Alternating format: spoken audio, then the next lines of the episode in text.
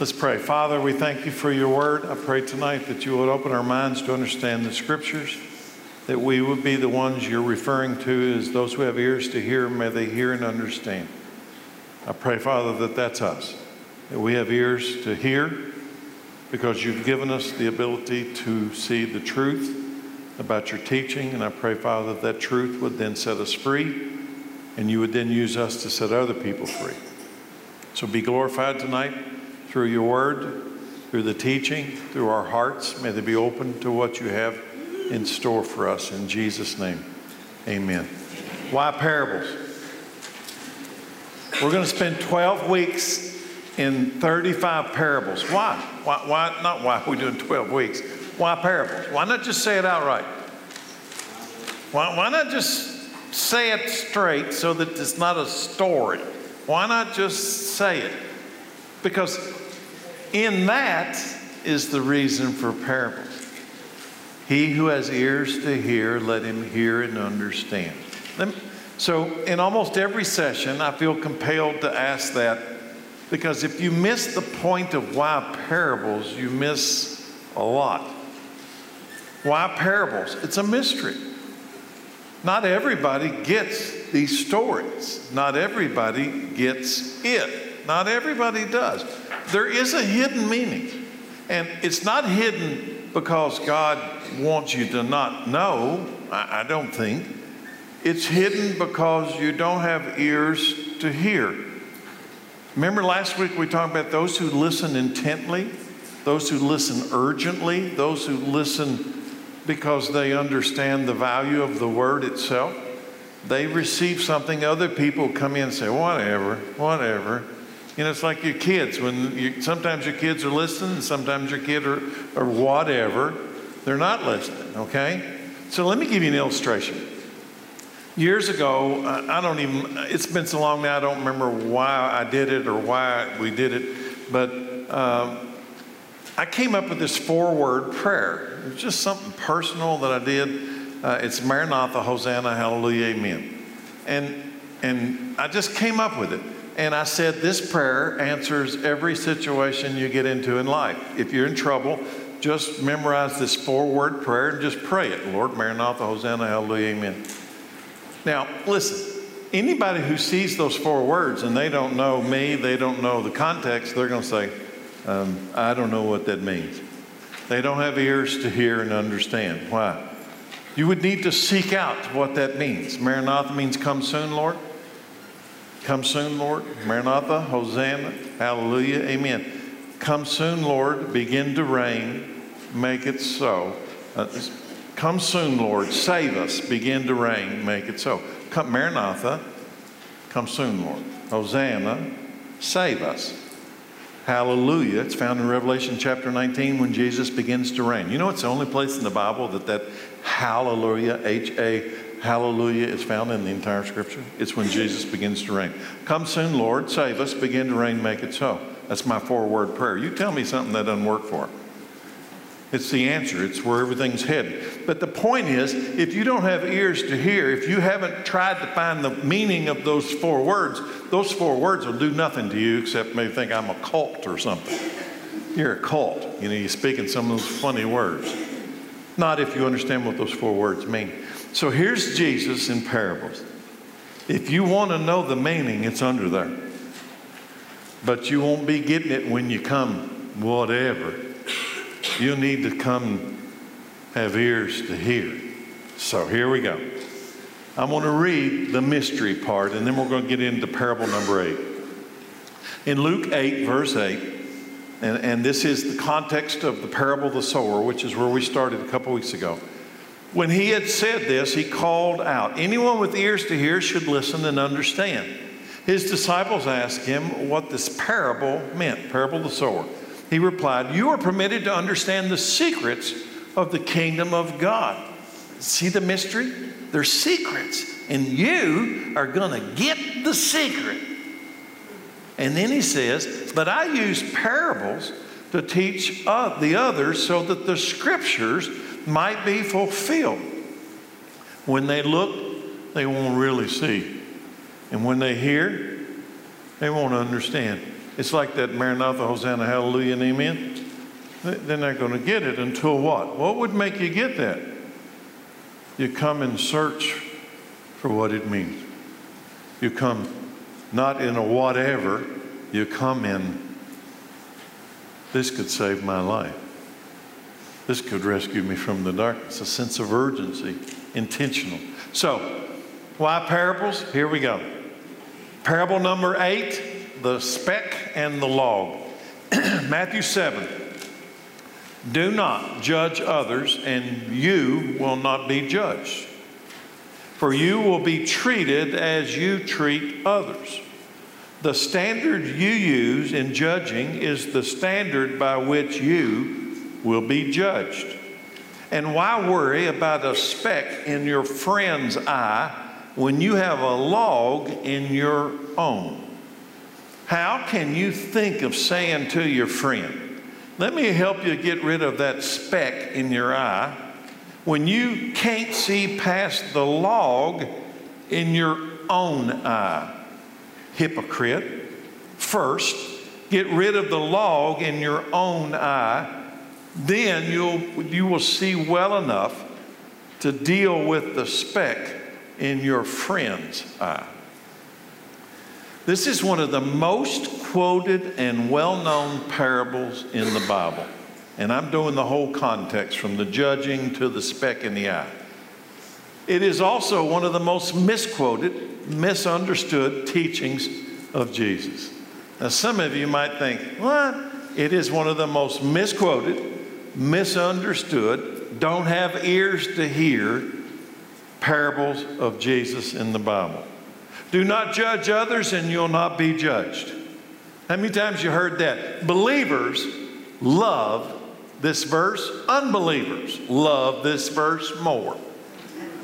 They love it more than believers do. Why? Because they think that they, un, they have ears to hear none of the rest of the Bible, but I got ears to hear that one. Do not judge, and you'll not be judged. Does this mean we should not hold another brother or sister accountable for right or wrong? Now, don't answer out loud, but that's my question. Does that simple, do not judge and you'll not be judged, does this mean, does Jesus say to the world, that means you should not ever hold each other accountable to truth, to sin, to righteousness, to right and wrong. Now, I say that question in search for the mystery. Remember, I started tonight telling you not everybody hears the parable and understands the parable. Some people hear the parable and they'll never get the parable. They'll never understand. They don't have ears to hear. The Apostle Paul, so let's go and search. I'm searching for the meaning of this parable. The Apostle Paul gives the church clear instruction about this judging others topic. Are Jesus, I'm going to read to you 1 Corinthians 5, and I'm going to ask you a question. Are Jesus and Paul in disagreement? Jesus says, Don't judge, you won't be judged. Okay, so don't judge, just don't judge. He puts that in the context of there's something in your eye, and while there's something in your eye, don't go trying to get something out of somebody else's eye. Does that mean that we should not hold each other accountable to right and wrong, to sin? Is Paul and are, are Paul and Jesus in disagreement? So here's what Paul tells the church. When I wrote to you before, I told you not to associate with people who indulge in sexual sin. But I wasn't talking about unbelievers who indulge in sexual sin or are greedy, or they cheat people, or they worship idols. You would have to leave the world to avoid people like that. Anybody getting it? When I wrote to you, I wasn't talking about unbelievers. You're going to have to get in a spaceship with Elon Musk and go to another planet to hell to this one. Because, you know, you're going to have to get off the earth. So you would have to leave the world to avoid godless people because the world is full of godless people. What's he talking about? Verse 11. I meant that you are not to associate with anyone who claims to be a believer and yet indulges in sexual sin or is greedy or worships idols or is abusive or is a drunkard or cheats people, don't even meet with such people. Now, here it comes. Here's the Apostle Paul. Are they in disagreement, Jesus and Paul? It isn't my responsibility, Paul says, to judge outsiders, non believers. But it is certainly your responsibility. Who's he? He's talking to the church. It is certainly your responsibility to judge those inside the church who are sinning. Sinning. God will judge those on the outside.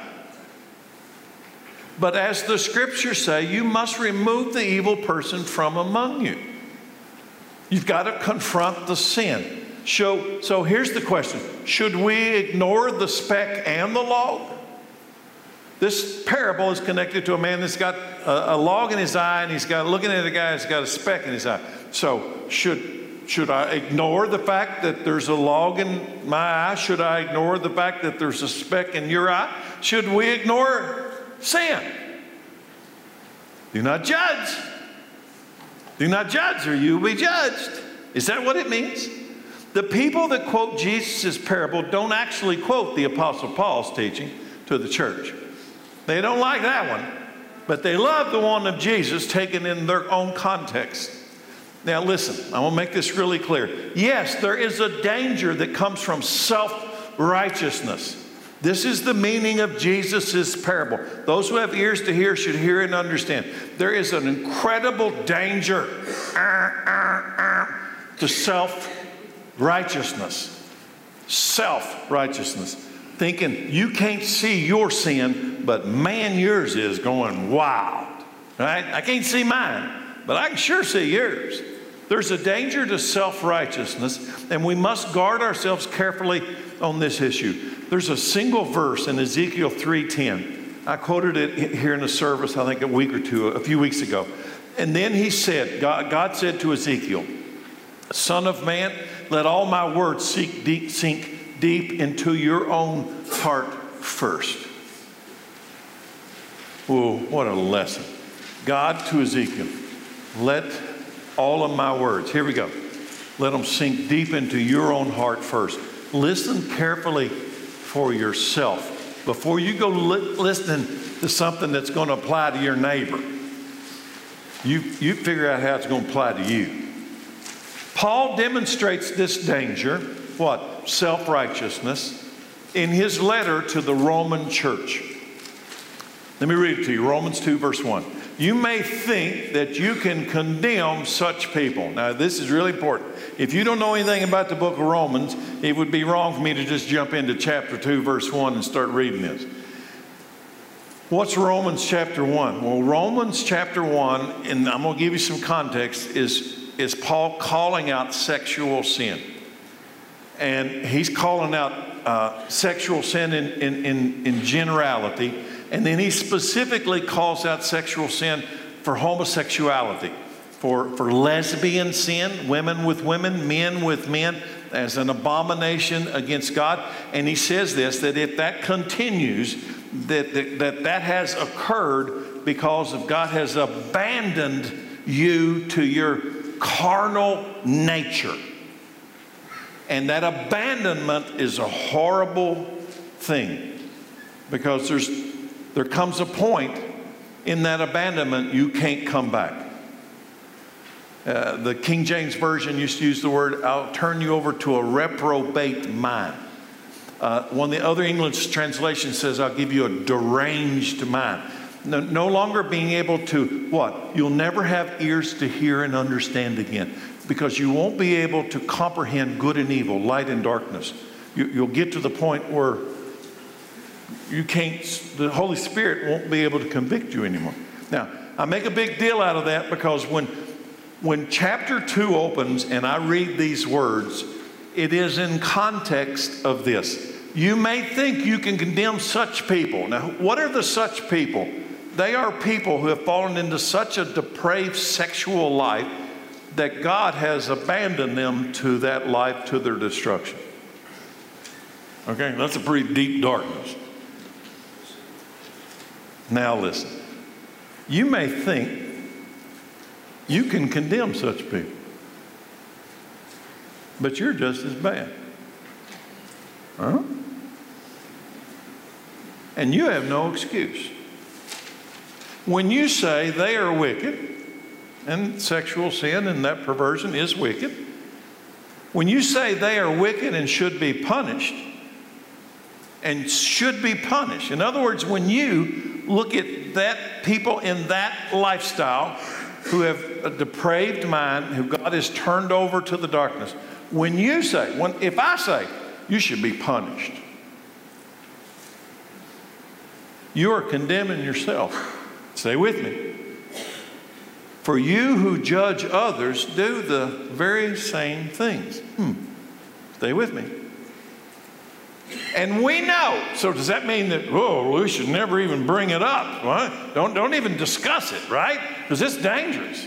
No. For we know, verse 2, and we know that God in his justice will punish anyone who does such things. So is, is, this, is this because I'm not supposed to be the one to issue the, the sentence of punishment?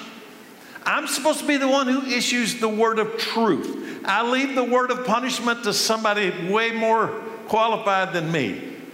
We know that in his justice, God's going to punish anyone who, who turns away into that lifestyle. And since you judge others for doing the same things, why do you think you can avoid God's judgment when you do the same things? Don't you see how wonderfully kind, tolerant, and patient God is with you? With me? Does this mean nothing to you that He saved me from my wretched life? Does it mean nothing to me that He rescued me from the darkness? Because I've got sin too. And here it comes. Can't you see that his kindness is intended to turn you from your sin? What's his kindness and patience for? To turn you from your sin. So don't go issuing a final decree of judgment upon someone in sin, knowing that there was a point that God rescued you from a similar sin. Leave that to Him. There may come a time where He turns them over to a depraved mind and it is too late. But that's not my job. That is not your job.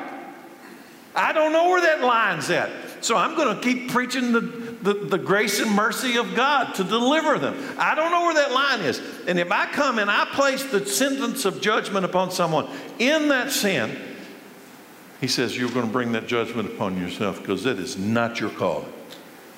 That is not your job. What's the issue then? Okay, put all that together. Speck in the eye, log in the eye. You should not judge or be judged. If you judge them, you're going to bring judgment upon yourself. What's the issue? What is the point? What is he trying to communicate? Repentance. It is the real issue here. You can't condemn someone for a sin that you are also living in. You can't do it. Jesus' parable doesn't tell you to not hold your brother accountable. Read the Bible. Jesus never told us to not hold our brothers and sisters accountable. No, Jesus tells us to first, listen, now read the parable. Now unfold the mystery. First, take the log out of your own eye. What does that mean? Repent. How do you get the log out of your eye? He says, hypocrite, first he didn't say third, fourth, fifth. First thing you do, what? Get the log out of your own eye. Get rid of the log in your own eye, and then you'll see enough, well enough to deal with the speck in your brother's eye. Ultimately, what is the goal? To get the sin out of both people. Anybody listening? What's the goal? What, what's this about? Get the sin out of both of you. Get the sin out of both people. It's called repentance, and it is the core of the gospel message of Christ. Self righteousness is deadly because it prevents a person from examining their own heart before God. Here's why. Let me, let me make this really clear. Self righteous people never repent. You know why? They don't think they need to. They don't think they need to. That's what's what's this parable about? People who think that their good enough to tell you how bad you are are never going to have repentance in their own life because they don't think they need to repent because I'm self righteous. So let me give you a bad exa- a great example, not a bad example, a great example. And, and here's, the, here's the example. And it's another mystery. Do bad things only happen to sinners? you know it's not true. In fact, sometimes it looks like bad things only happen to righteous people. Okay, so is there a correlation between bad things happening to people and their sin? Is there a correlation? So let's ask Jesus. Luke 13, verse 1. About this time, Jesus was informed that Pilate had murdered some people from Galilee as they were offering sacrifices at the temple. Now, y'all see what? This is pretty heavy. Jesus having a conversation. He's from Galilee, okay? And Pilate is murdering some Galileans at the Jerusalem temple when they're making offerings. He murders them. He murders them. So here's the question Jesus, do you think those Galileans, Jesus said, do you think those Galileans were worse sinners than all the other people in Galilee? Because that's how they got murdered. See what happens to worse sinners? You slip into town, make an offering, and he murders you. You see? Do you, do you, think that's how this thing works? Jesus. Now, if I ask you that question, I got no criteria to measure by. But Jesus says, Do you think that's why they died? It's a great question. Jesus says, Is that why they suffered? No, not at all. And here it comes. And you will perish too unless you repent of your sins and turn to God. Why do people die? What are we dealing with it? Why do people die? Well, they're terrible sinners. That's why they died. No, that's not why they died. You're going to die too if you don't repent. That's what he just said. That's, that's what he just said. Now, I'm going to tell you, either that'll sink deep into your heart or you're going to get away from him because you don't like him anymore. One of the two is going to happen. And then he does it again. And what about the 18 people who died when the Tower of Siloam fell on them? Oh, those are some rotten guys. You walk down the road and a tower falls on you. Oh, God's coming to get you, right? Huh? I mean, how many people die from a tower falling on them? Were they the worst sinners in Jerusalem? No. And I tell you again that unless you repent, you're going to perish. What's the point? Anybody getting it? You got eyes to see, ears to hear? What's the point? There is no forgiveness without repentance. Why? Why? You've heard me over the years say this consistently. There is no forgiveness without repentance. Why? Because self righteousness has so deceived you that you don't think you need to repent because you don't see the log in your own eye. Right? And if you don't see the log in your eye, why in the world would you ever be worried about somebody's speck in their eye? The issue is this when I remove the log from my eye, when God's truth removes the log from my eye, then and only then am I able and qualified to go help my friend get the speck out of theirs. But he still wants me to get the speck out of theirs. Is anybody listening? He doesn't want either one of us to have anything in our eyes. He wants us both to be able to see. Okay, here we go. Number nine. The house on the rock or the house on the sand it's important to remember that previous statement of Jesus. I tell you again, unless you repent, you're going to perish too, as I'm, as I'm about to read this parable. Unless you repent, you're going to perish too. I want that in your head when I read this. Matthew 7 24. Anyone who listens to my teaching and follows it is wise so here's the hidden meaning of a parable revealed. Anyone who listens to it and follows it is wise. There's two parts. Listen, I have ears to hear, and now I do it. I apply it is wise. Like a person who builds a house on solid rock. Though the rain comes in torrents and the floodwaters rise and the winds beat against the house, it won't collapse because it's built on solid rock, bedrock. Now, who's the person who can withstand the storm? What's, his, what's Jesus' criteria for this person? He hears and he does it. It's not a whatever application of the word. He hears, has ears to hear, and puts it into practice. He lives it. He obeys whatever that was. But there's an option. Verse 26. But anyone who hears my teaching and ignores it, anyone who hears my teaching and then ignores it, doesn't put it into action, is like a person who builds a house on sand. When the rain and the flood comes and the wind beats against that house, it will collapse with a mighty crash. So I'm going to ask you do you have ears to hear and understand the mystery of this parable? Where's the mystery? Listens and obeys. That applies to all of the teachings of Jesus. And why did I tell you this? I tell you again, unless you repent, you are going to perish. That's one of the teachings of Jesus. Unless you repent, you're going to perish. Hearing that won't save you. Hearing that will not receive the forgiveness of sin. Hearing that and going to God in repentance because Jesus told you that is the power of God to redeem. See it? The wise man doesn't just listen or hear, he obeys and lives a life of submission and obedience to the Word of God. You won't be able to do it perfectly, and that's why God's grace is sufficient for our weakness. But, but your goal in life is to hear and obey. Son of man, let all my words sink deep into your own heart. First, listen to them uh, into your own heart first. Listen to them carefully for yourself. That's what God told Ezekiel.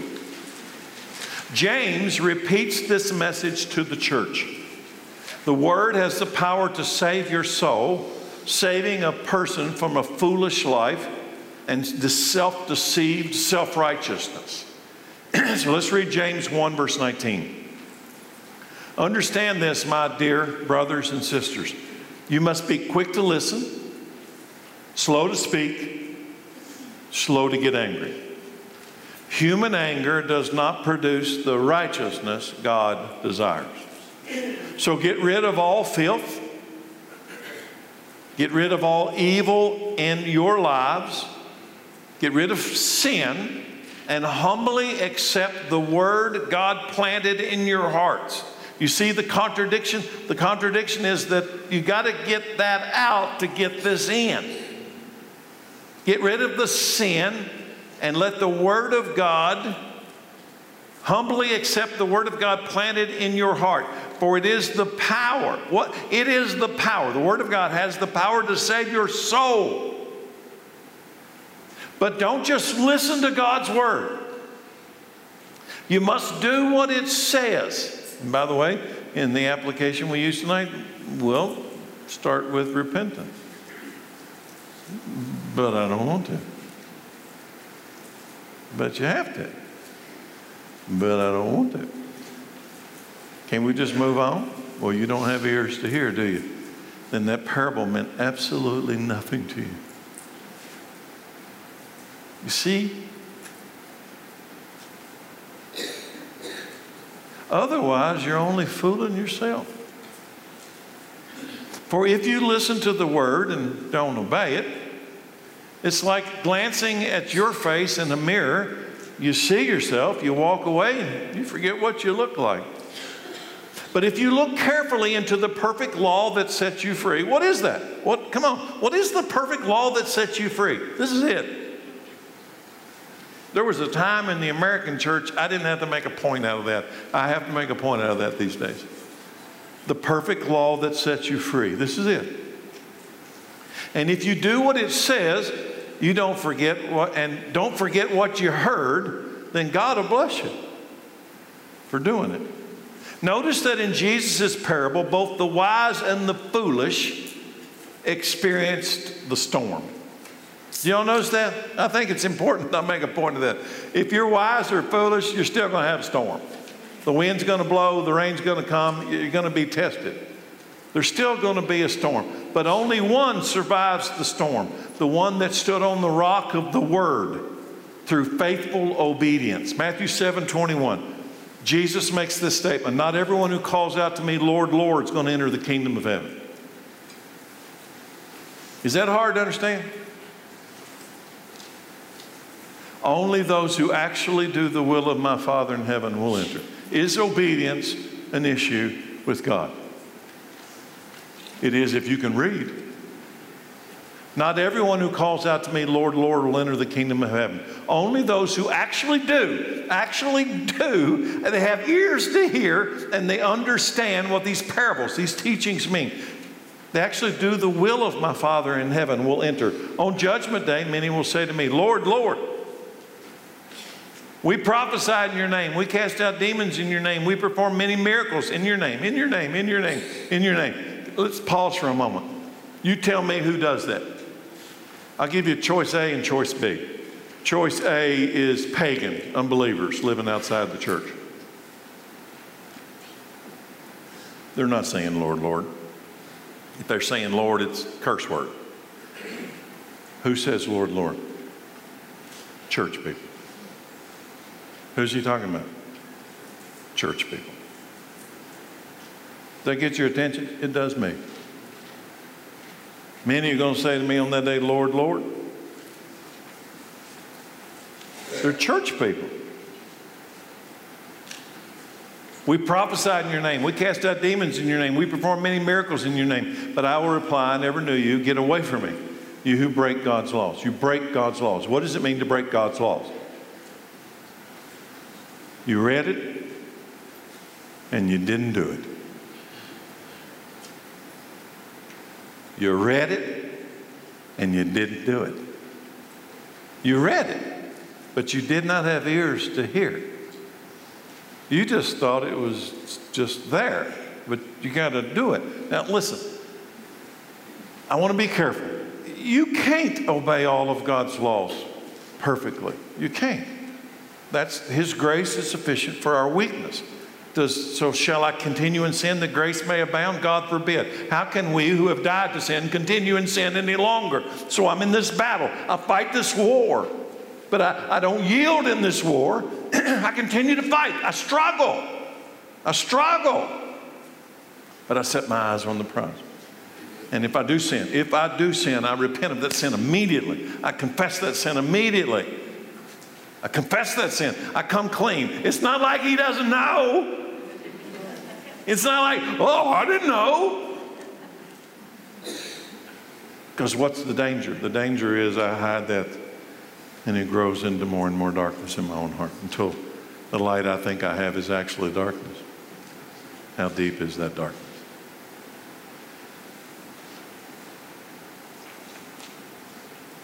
But I will reply, I never knew you. Get away from me, you who break God's laws. So let me say this before we get into parable number 10. Seeds are planted to produce something for the gardener. Seeds are planted to produce something for the gardener. Seeds, okay? This is a seed, okay? This is a perfect seed. It's a holy seed, and it was planted on the earth to produce a crop, a harvest for the gardener, okay? Just put that in your mind before we go to this number 10. It's called The Weeds Among the Wheat. In fact, I don't know that there is a more descriptive parable of the 35 than this one. Maybe it's just how it affects me, but I, I hope it affects you the way it does me because it is so clarifying to me. So when you say you have ears to hear, man, this one just keeps shouting. Matthew 13. Here's another story Jesus told. The kingdom of heaven is like a farmer. What are we talking about? King, heaven. Everybody want to go to heaven? Raise your hand. Come on, I just want to see. Okay, so have ears to hear. The kingdom of heaven is like a farmer who planted good seeds in his field. But that night, as the workers slept, his enemy, the farmer's enemy, came and planted weeds among the wheat, and then he slips away. When the crop began to grow and produce grain, the weeds also grew. The farmer's workers went to him and said, Sir, the field where you planted the good seed is full of weeds. I kind of, when I read this, I hear them, oh, ah, oh, there's weeds everywhere. That's not what we planted. It's all messed up. The farm's messed up. There's weeds growing right beside the wheat. But I'm kind of dramatic in that way. Where did they come from? An enemy. Why is Jesus telling this story? An enemy has done this. The farmer exclaimed, Should we? Should we pull out the weeds? That's how I see it. I'm reading this story. Should we pull out the weeds? Come on, let's grab something. Let's get the weeds out. No, no, no, no, no, no, no, no, no. You'll uproot the wheat if you do. Let both grow together until the harvest. Whoa. You understand why things are the way they are right now in this crazy world? There, that's it. Let them both grow together until the harvest. But I want to get them out now. No, no, no, it's not going to work.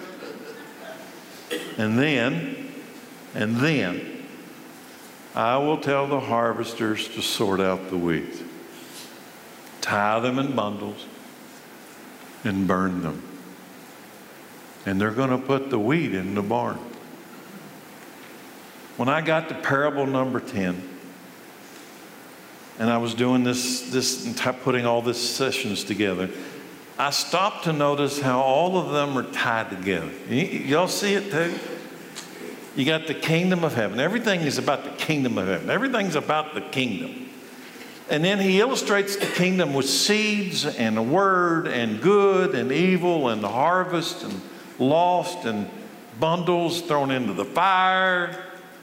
Jesus lived among an agricultural society, and they truly understood the agricultural illustrations. Good seeds and bad seeds, truth and lies, good and evil. Weeds are planted among the wheat, the kingdom of heaven versus this evil power that wants to slip in at night and plant some weeds. The wheat and the weeds, church, grow side by side. This is the way of the world we live in. The truth is revealed.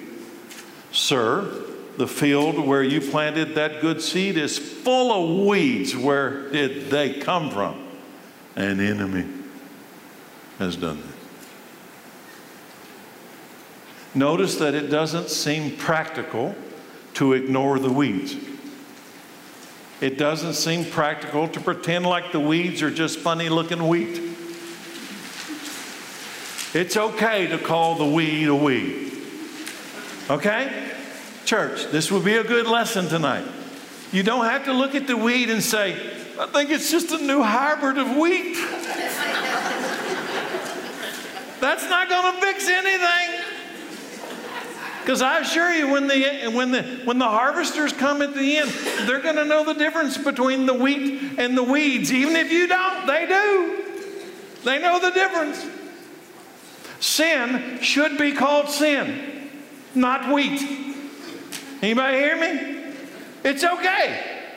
You're not going to get in trouble for calling sin sin. It's not wheat. Wheat is wheat. Who's going to repent if we don't call sin sin? I'm going to ask you what's the mission of the church? Go into all the world, preach the gospel.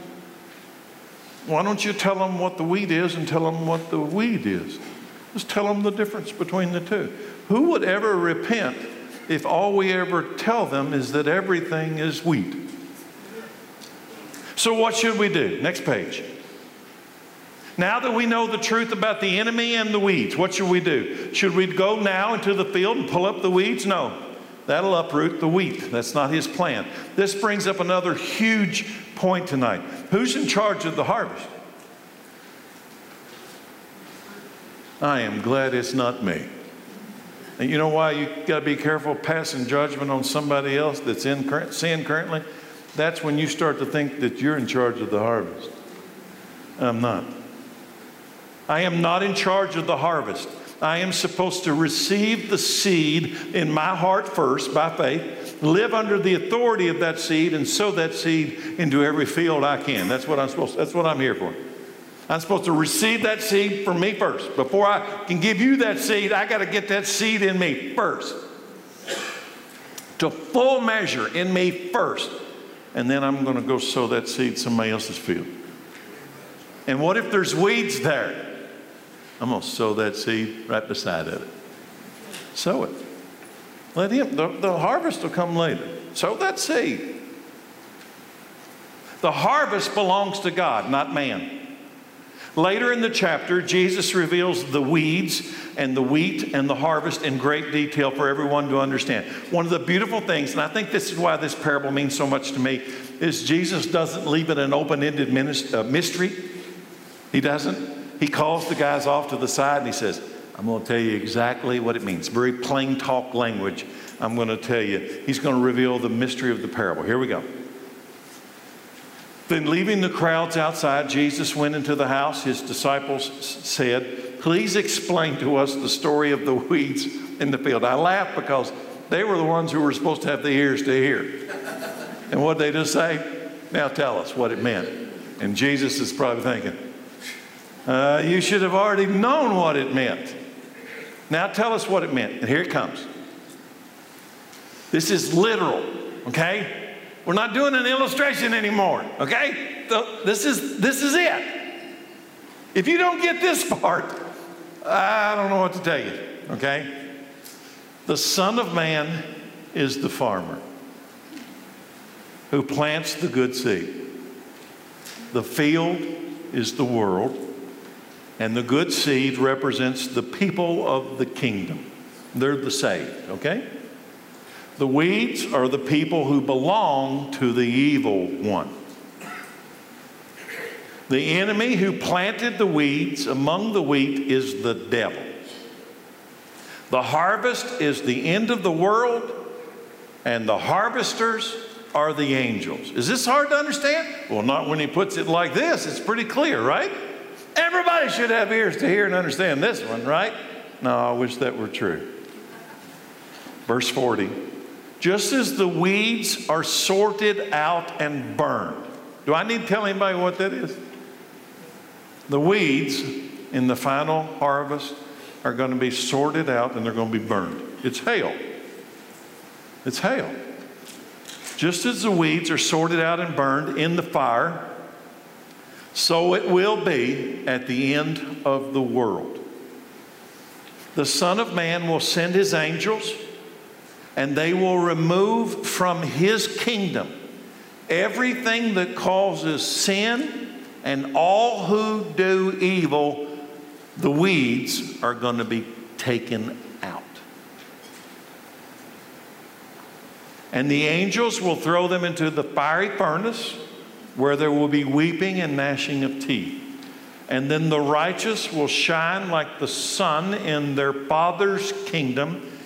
And guess what he puts at the end of the statement? And anyone with ears to hear should listen and understand. Now, here's why I make such a big deal about this ears thing.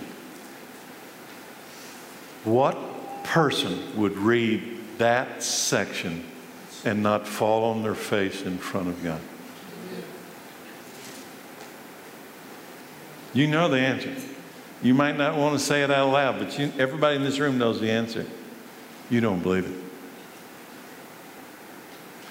And if you don't believe it, you don't have ears to hear. You didn't hear. I read it, but you didn't hear it. Because if you heard that, if you heard what's coming, if, if you know what's coming, you'd fall on your face in front of God. Yeah, you would. Repentance? yeah. Yeah. That's what I'm doing. Confess my sins? Yep, yep, yep. Don't be putting me in a bundle and throwing me into the fire. That doesn't leave much for interpretation. It's pretty clear. And yet, many still don't have ears to hear and believe and understand. And I'm going to tell you, can I confess? It is one of those mysteries. It is. It's what makes preachers quit preaching. it certainly is. It is what, you know, to me, that's as plain as it gets. And it, it's fearful. It's fearful. That's why we must continue to sow seeds. Not in self righteousness, that doesn't work, but in repentance. This next scripture is the one, the mystery, that immediately precedes Jesus' parable of the sower that we did in week one. Now, I've been making a big deal out of this all night. I'm going to keep doing it for a little while longer. Matthew 4:10. What is this mystery? What is the hidden meaning? Why did, why did, it's the example that I can sing Maranatha, Hosanna, Hallelujah, and Amen, and probably 80% of you in here now know what that means and you understand it. Come soon, Lord, save us, begin to reign, make it so. It is the essence of the scriptures, the promise to the church that one day He's going to come, He's going to save us, He's going to begin to reign, and by His might and by His power, He will make it so, not me. But see, you have ears to hear, so you understand that. And I'm not trying to equivalent, make equivalency to those four words to the Word of God. I'm not. I'm just trying to give you an example. Now, if you read about this fire that's going to come at the end of the world, and you really believed it and you understood it, then you would. Be, it's really clear what you'd do. You'd become a wheat, right? And you'd tell all the weeds how to become a wheat. Yeah, you would. Yeah, you would. Don't tell me you wouldn't, because I know you would. Mark, Mark 4.10. Later, when Jesus was alone with the 12 disciples and with the others who were gathered around, they asked him what the parables meant. He replied, You are permitted to understand the secrets of the kingdom of God. But I use parables for everything I say to outsiders so that the scriptures might be fulfilled. When they see what I do, they will learn nothing. When they hear what I say, they will not understand. Otherwise, they would turn to me and be forgiven. Can you see that tonight when I read this clear text? Otherwise, they would just turn because they, they don't get it. it. It is a mystery. Let, let me give you an example. I've always thought this is the best example I've ever seen on, on the cross of Christ, Jesus in the middle, you got a thief on the right and a thief on the left. The thief on the right and the thief on the left experienced everything exactly the same on the same day. One of them says, Remember me when you enter your kingdom. The other one curses him. Why? They saw the same thing. One had ears to hear, the other one did not. Why? I don't know. I don't know. You sit in a church service your entire life and not have ears to hear. Why? I don't know. So, what do I do about that? I could quit. And preachers do. I'm being literal. And a lot of preachers preach so long that they get so frustrated. They sow so many seeds and they don't get a harvest and they quit because they can't see why both thieves don't turn. They don't get it. So, what do you do? You keep sowing seeds. You know why? I'm not in charge of the harvest. Verse 12. So that the scriptures might be fulfilled. When they see what I do, they will learn nothing. They will hear what I say and not understand. Otherwise, they turn to me and be forgiven.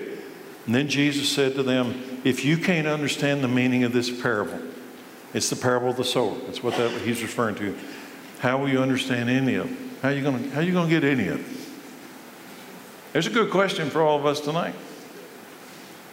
Compare these next two scriptures to Jesus' clear description of the weeds, wheat, and harvesting angels gathering for the fire of hell. So let's, let's expand upon his is Matthew 13 description of the harvest of the angels. Let's expand, okay? Because there's more in here. It's more than that. So if I go to John 15, Jesus says this I'm the true grapevine. My Father is the gardener. He cuts off every branch of mine that doesn't produce fruit. And he prunes the branches that do bear fruit so that they will produce even more fruit. You have already been pruned and purified by what? What prunes and what purifies? This. This. Oh, if the church would once again understand this fundamental truth. This is it. You've already been pruned and purified by the message I have given you, the word. Remain in me, and I'll remain in you. For a branch cannot produce fruit if it is severed from the vine, and you cannot be fruitful unless you're connected to me. Okay? You got to remain in me. Yes, I am the vine, you are just branches. Those who remain in me and I in them will, doesn't say might, you will produce much, much fruit. For apart from me, you can do nothing. Anyone who does not remain in me, what happens? If you do not remain in him, and there's this theological debate about some people say, well, you, it's not possible to unremain in him. That once you're in him, you can't get un out of in him. And you know what? It's, it's semantics. It's people arguing about the same thing and running in circles. The reality is this unless you remain in Him, something really terrible is going to happen. Anyone who does not remain in me is going to be thrown away like a useless branch, and you're going to wither. Such branches are gathered and piled to be burned. Sound familiar? It's those weeds. Weeds. But if you remain in me and my words, my words remain in you, you may ask me for anything you want, it'll be granted. When you produce much fruit, you are my true disciples. This brings great glory to my Father. Remain in me, why? What if you don't produce fruit? What does that mean? What happens to the branches, the weeds that have no fruit for the farmer and the master on the last day when the harvest comes? Let's go down to Matthew 24. Jesus again says, And then at last the sign of the Son of Man is coming. It will, that the Son of Man is coming will appear in the heavens, and there will be deep mourning among all the people of the earth. And they will see the Son of Man coming in the clouds of heaven with power and great glory. And here he comes. And he will send out his angels with a mighty blast of a trumpet, and they will gather his chosen ones from all over the world. You remember, there's going to be a separation of the wheat and the weeds. And he will gather his chosen ones from all over the world, from the farthest ends of the earth and heaven. There's going to be a separation. It's like the sheep and the goats. It's the weeds and the wheat. It's the lost and the saved. It's the children of God who were connected to the vine and those who were not. And there's a great separation that's going to take place. Mark 13, 26, then everyone will see the Son of Man coming on the clouds with great power and glory.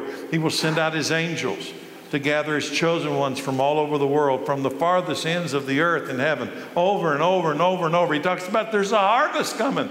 You, you have ears to hear? If you heard that, you would be ready for the harvest, right? The only way you would not be ready for this harvest is you either can't hear or you won't hear. Right? What does the master, the landowner, the gardener expect from this perfect seed? A good crop a good harvest at the end of the growing season. Here comes the harvest. Revelation 14. and then I saw a white cloud, and seated on the cloud was someone like the Son of Man. He had a gold crown on his head and a sharp sickle in his hand. And then another angel came from the temple and shouted to the one sitting on the cloud, Swing the sickle for the time of the harvest has come. The crop on the earth is ripe. So the one sitting on the cloud swung his sickle over the earth, and the whole earth was harvested. And after that, another angel came from the temple in heaven. He also had a sharp sickle. And then another angel who had power to destroy with fire came from the altar. He shouted to the angel with a sharp sickle Swing your sickle now to gather the cluster of grapes from the vines of the earth, for they are ripe for judgment. So the angel swung his sickle over the earth and loaded the grapes into the great winepress of God's wrath. The grapes were trampled in the winepress outside the city, and blood flowed from the winepress in a stream about 180 miles long and as high as a horse's brow. God have mercy. God have mercy. Here's the closing tonight. Listen carefully. The best we can tell in research is the Valley of Jehoshaphat is actually what we call the Kidron Valley. And if you've ever been to Jerusalem, if you stand on the Mount of Olives and you look into Jerusalem's old city, the eastern gate, the old eastern wall, there's a valley between the Mount of Olives and Jerusalem. That valley is called the Kidron Valley. It is also known in Old Testament as the Valley of Jehoshaphat. It is called the Valley of Decision. Do you know why? It's the place between the ascension of Christ and the announced return of Christ and the Eastern Gate. It's the between. The place where Jesus left from, the Mount of Olives, the place where he said he's going to return to, Zechariah 14, the Mount of Olives, and the, the temple, the Eastern Gate, Kidron Valley the valley of decision. Why? Jesus has told us in advance that he will return. You don't have to guess. He's going to return to the Mount of Olives. He's going to return as King of Kings. He's going to enter through Jerusalem's eastern gate, and he is going to take his seat on the throne of his ancestor David, just like Gabriel told Mary before the conception the valley of decision. Why is it called the valley of decision? Thousands upon thousands are waiting in the valley of decision. The prophet Joel gives us this last scene tonight. Come quickly, all you nations everywhere. Gather together in the valley. And now, O Lord, call out your warriors let the nations be called to arms. Let them march to the valley of Jehoshaphat.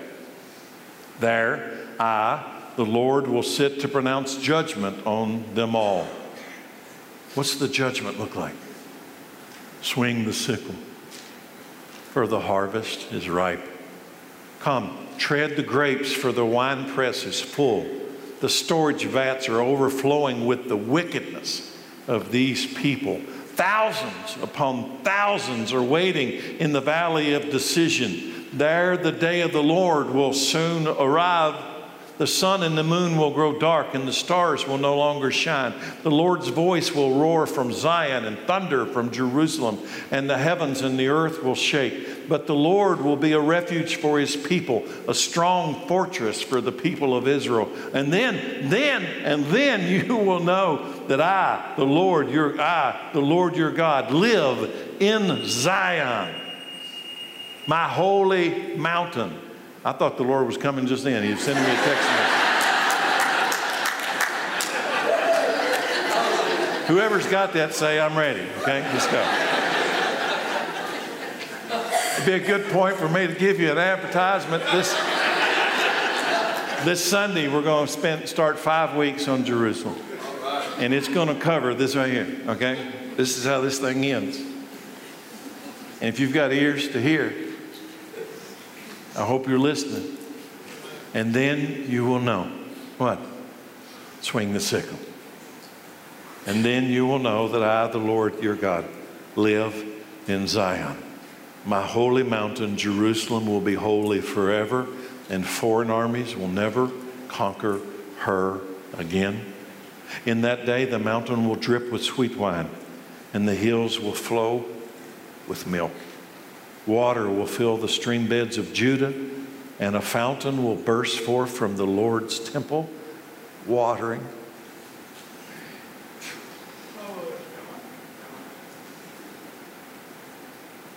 Do you have ears to hear? This is coming.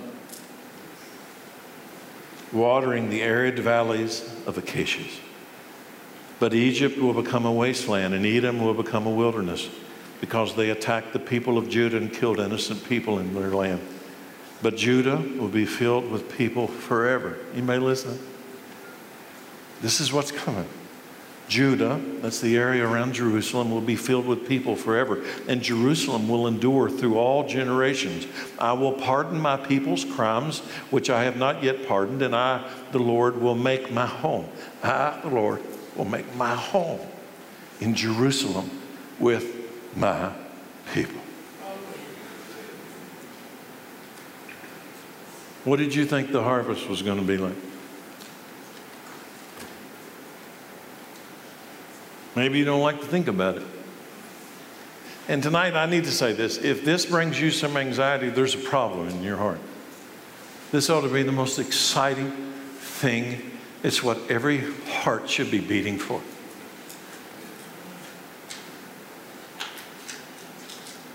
He who has ears to hear should listen and understand what the Spirit's saying to the churches. That's why Jesus spoke in parables.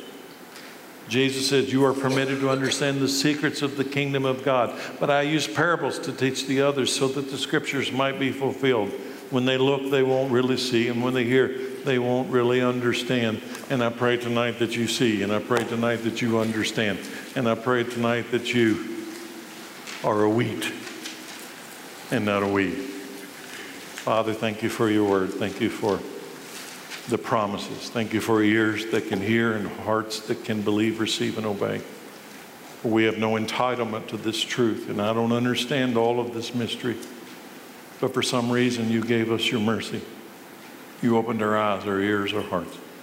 So, Father, fill us with this glorious truth, and then send us out to sow seeds and may there be much wheat at harvest time. In Jesus' name, amen. Thank you all.